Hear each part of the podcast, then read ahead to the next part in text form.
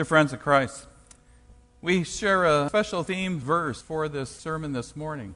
It comes from John's first letter, the opening verses. He says, That which was from the beginning, which we have heard, which we have seen with our own eyes, which we have looked upon and have touched with our hands, concerning the word of life. The life was made manifest, and we have seen it, and testified to it, and proclaimed to you the eternal life, which was with the Father and was made manifest to us. That which we have seen and heard, we proclaim also to you, so that you too may have fellowship with us. And indeed, our fellowship is with the Father and with His Son, Jesus Christ. And we are writing these things so that our joy may be complete.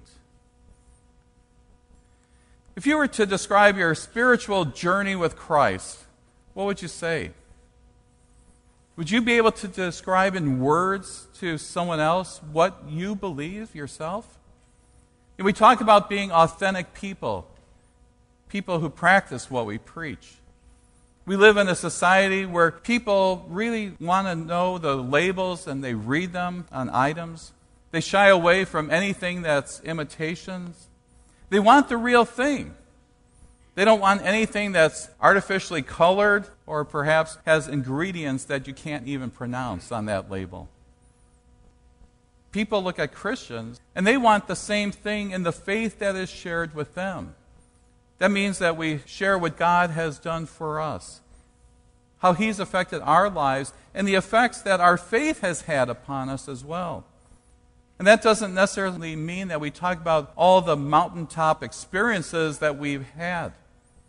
People seem to be more interested in how we go about our everyday lives and how we find faith in what we do and the things we find ourselves in. They want to know how faith has helped us to deal with a seriously sick child, or how faith affects us when we face the death of a loved one.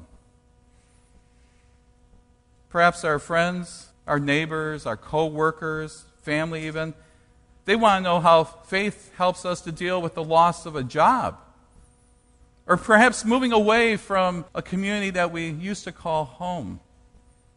And even, what's the impact of our faith upon things that we look at with regard to aging? As we continue our series, Making Your Case for Christ, we're focusing on our journey, our walk in faith, even as we look forward to eternal life with Jesus in heaven, as we follow those who have gone before us in faith in that same Lord and Savior, Jesus.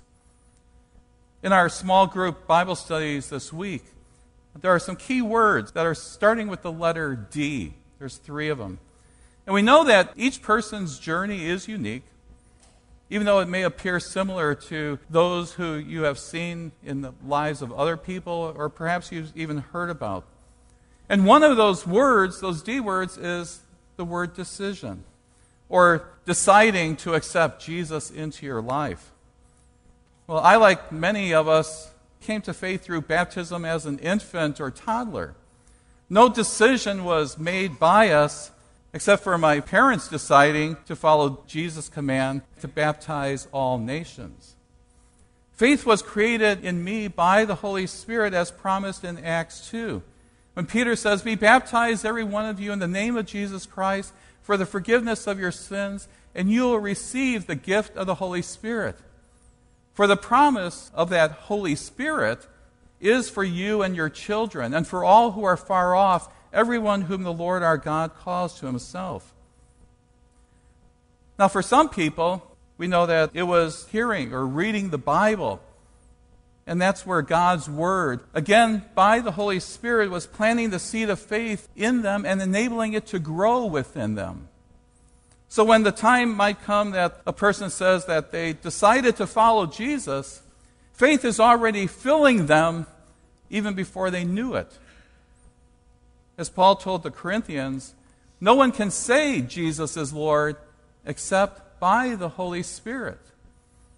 And he says to the Romans, too, if you confess with your mouth that Jesus is Lord and you believe in your heart that God raised him from the dead, you will be saved. We're also reminded in Ephesians chapter 2 For by grace you have been saved through faith. And this is not your own doing, it is the gift of God, not the result of works, so that no one may boast. When children receive a gift, what's the two words that we tell them to say? It's thank you, right? In the same way, we can only thank God for His love for us in Christ and for His bringing us into His family of believers. And that's called justification. Very simply, if we have faith, God gets all the credit. And if we reject that gift, that gift of faith, then we take all the blame. I love Martin Luther's explanation of the third article of the Apostles' Creed. And he says, I believe that I cannot by my own reason or strength believe in Jesus Christ my Lord or come to him. But the Holy Spirit has called me by the gospel. The Spirit's enlightened me with his gifts and sanctified and kept me in the true faith. And later on in that explanation, he concludes On the last day, he will raise me and all the dead and give eternal life to me and all believers in Christ. Talk about a journey. God is the one who guides our faith and our life from start to eternity. To believe and trust in Jesus is really the most important thing in this world, even when we look at all the things that mean most to us in our life. We can find fellowship and joy in Jesus, who is the Word of life. We can find intimacy and the pleasure of His companionship when we're in a relationship with Him. And that's what John, the one who wrote these words in his first letter, says that he and his friends found. They were rugged fishermen. They were used to hard life on the seas. They worked hard to earn a living and even putting up with those unpredictable storms that would crop up on that Sea of Galilee. Life was not easy for them. In fact, John and his brother James, they're actually nicknamed the sons of thunder, the sons of Zebedee. And it wasn't because they were nice, easygoing fellows. No, they were the ones who, as Jesus and his disciples are walking together, they wanted to call down fire from heaven to destroy a town that had rejected Jesus. No, they were not timid. And yet, these rugged fishermen, they found joy in the companionship of Christ. They experienced God Himself in the flesh. They heard Him with their own ears. They saw Him with their own eyes. They touched Him with their own hands.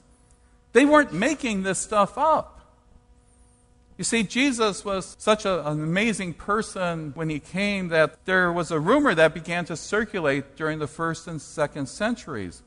And that was that Jesus is God, but he really didn't exist in the flesh. He wasn't human. And so they thought he was just a spiritual being that had a heavenly body. But John says, no. We heard him. We saw him. We touched him ourselves. He was as real as you and me.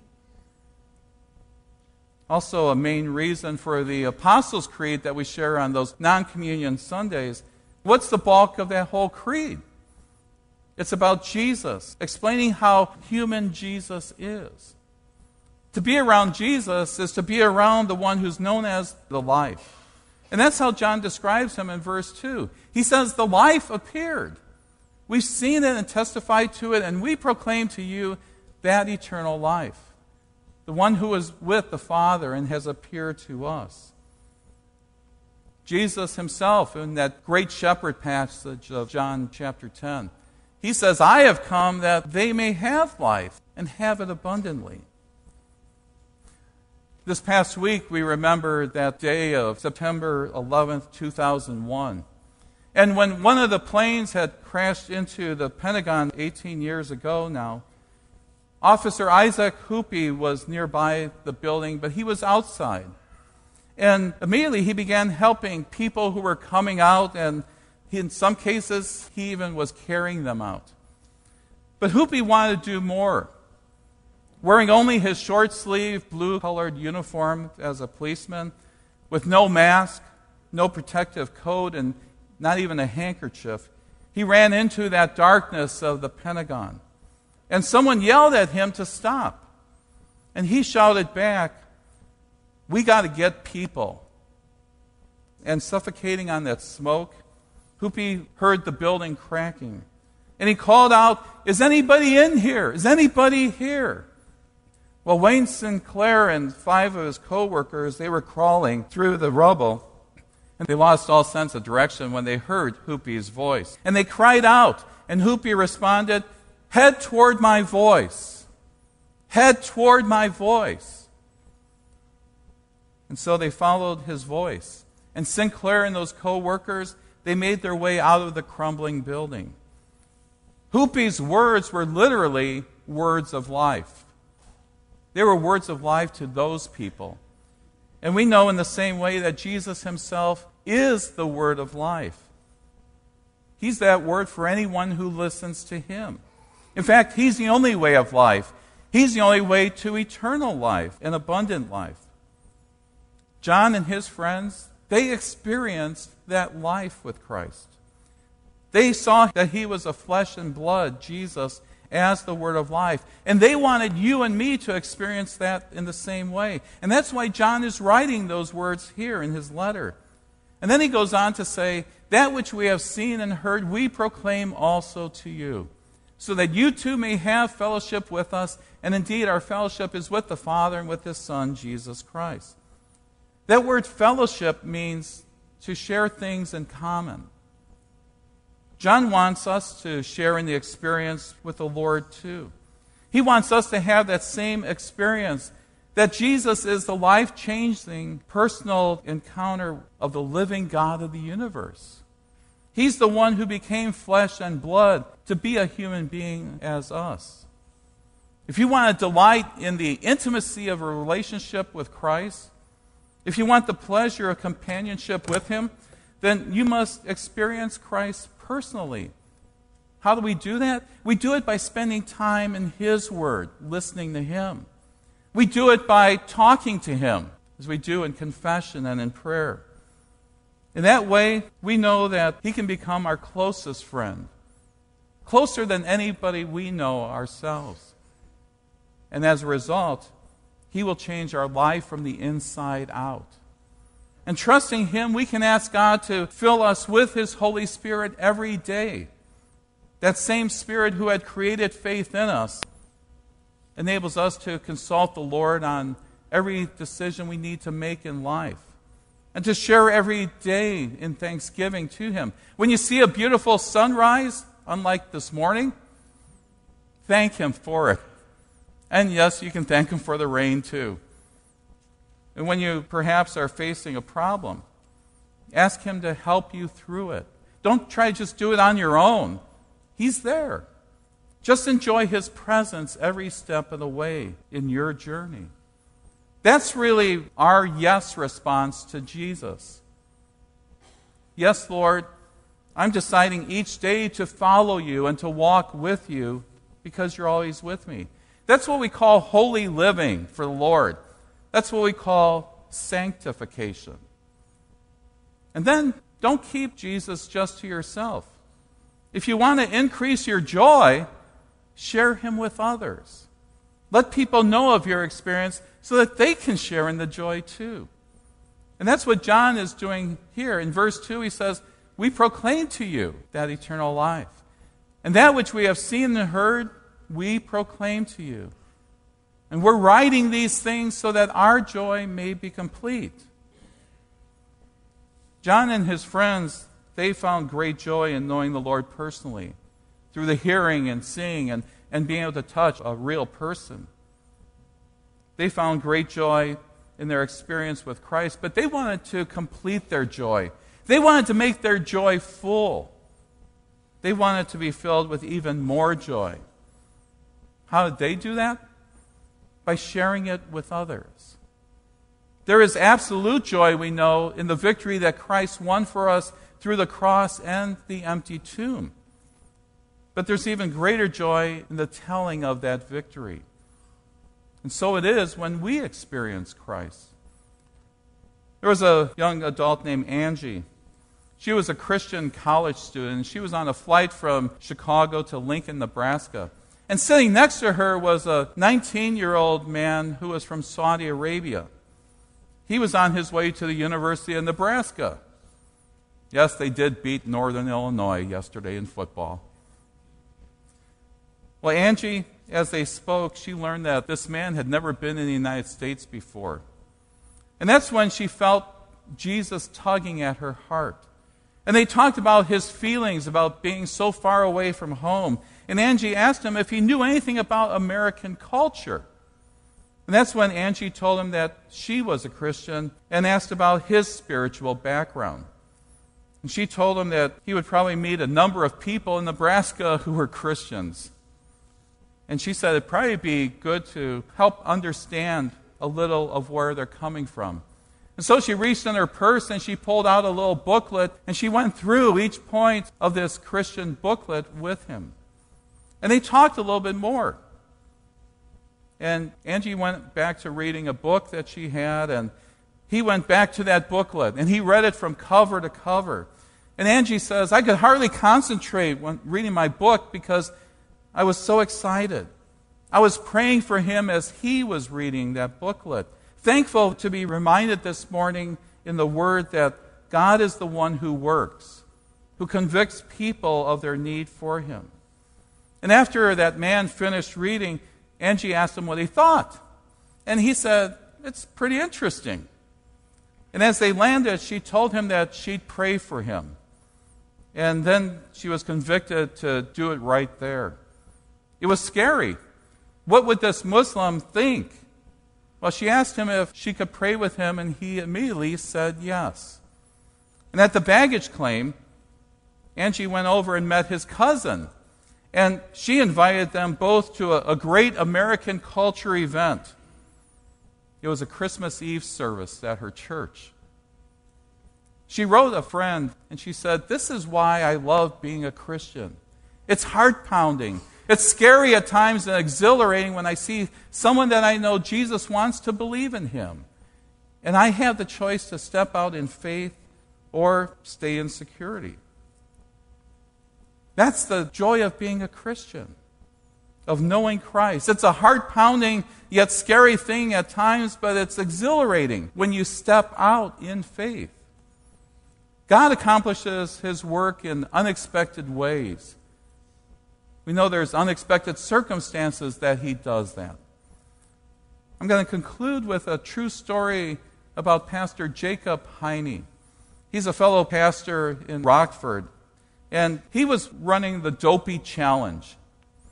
Not sure if you know what that is, but it's four races that they run at Disney World. And it's over the course of four days. There's a 5K, a 10K, a half marathon, and then finally a marathon. A total of those four days of 48.6 miles. And during the marathon, that last day at mile five, uh, Jacob's knee began to ache. And so he slowed down to a walk, trying to determine if he should just drop out of the race or perhaps keep laboring on. And runners are passing by him, and there's even costumed runners who are going faster than him. And he notices a large blue shape that's moving at his pace. And he looked closer and he recognized Stitch, the small blue hyperactive alien from Disney's movie Lilo and Stitch. And so Stitch and Jacob are walking stride by stride together. Now, Stitch had a problem. He had an Achilles tendon problem, which was forcing him to walk instead of run. Well, in the next 21.2 miles, Jacob would learn that Stitch's name was really Andy. And the two would strike up a friendship that only suffering through a marathon could enable them. After the race, they went their separate ways, but not before connecting on Facebook. And months later, Andy sends a message to Pastor Jacob, and he says, You never told me you were a pastor. Over the next two years from that race, Andy would message Pastor Heine on Facebook every day. And the first question that he gave to him was, Why do you think your religion is superior to all other religions? Pastor Heine's simple response was, all other religions require you to do something in order to reach their form of salvation. Christianity says that our God in Jesus did all the work for us so that we could be sure of our salvation. more questions followed over time. Questions like How could God die? Or how is there power in prayer to make a difference in your life? And who can be saved? Andy's not a believer, but he is curious about the Christian faith.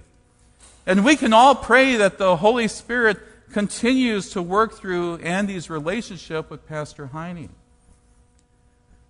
The Apostle John, he knew the benefit of a right relationship with Christ. And that's why he desired others to experience that with him as well. We too need that personal, fulfilling relationship with Christ each day. Through him, we know we receive strength for all the difficulties we experience. And he gives us the guidance as we walk that journey among others in this world. We know what Christ has done for us. And we are confident that he has the power to do the same for others. The world stands in desperate need of salvation in Christ. Will we do as John did and proclaim Jesus when God gives us that opportunity? In Jesus' name, amen. And now may the peace of God, which surpasses all of our understanding, keep your hearts and minds in Christ Jesus, who is your Lord and Savior. Amen. Three star general Michael J. Flynn, head of the Pentagon Intelligence Agency, knew all the government's dirty secrets. He was one of the most respected generals in the military. Flynn knew what the intel world had been up to, he understood its funding. He ordered the first audit of the use of contractors. This set off alarm bells. The explosive new documentary, Flynn, Deliver the Truth, Whatever the Cost, uncovers the facts behind this scandal. Flynn told the truth. He was the most dangerous person for Donald Trump to hire. I find out the worst enemy that I'm going to face in my life is right here in America. They took my assessment and they wanted me to change it. And I was like, I'm not changing it. They had to get rid of Flynn with in depth interviews, archival footage, and never before seen personal records of the man behind the headlines. I just felt like I was drowning. Flynn, deliver the truth, whatever the cost. Available now. Watch it today. Go to salemnow.com. Salemnow.com.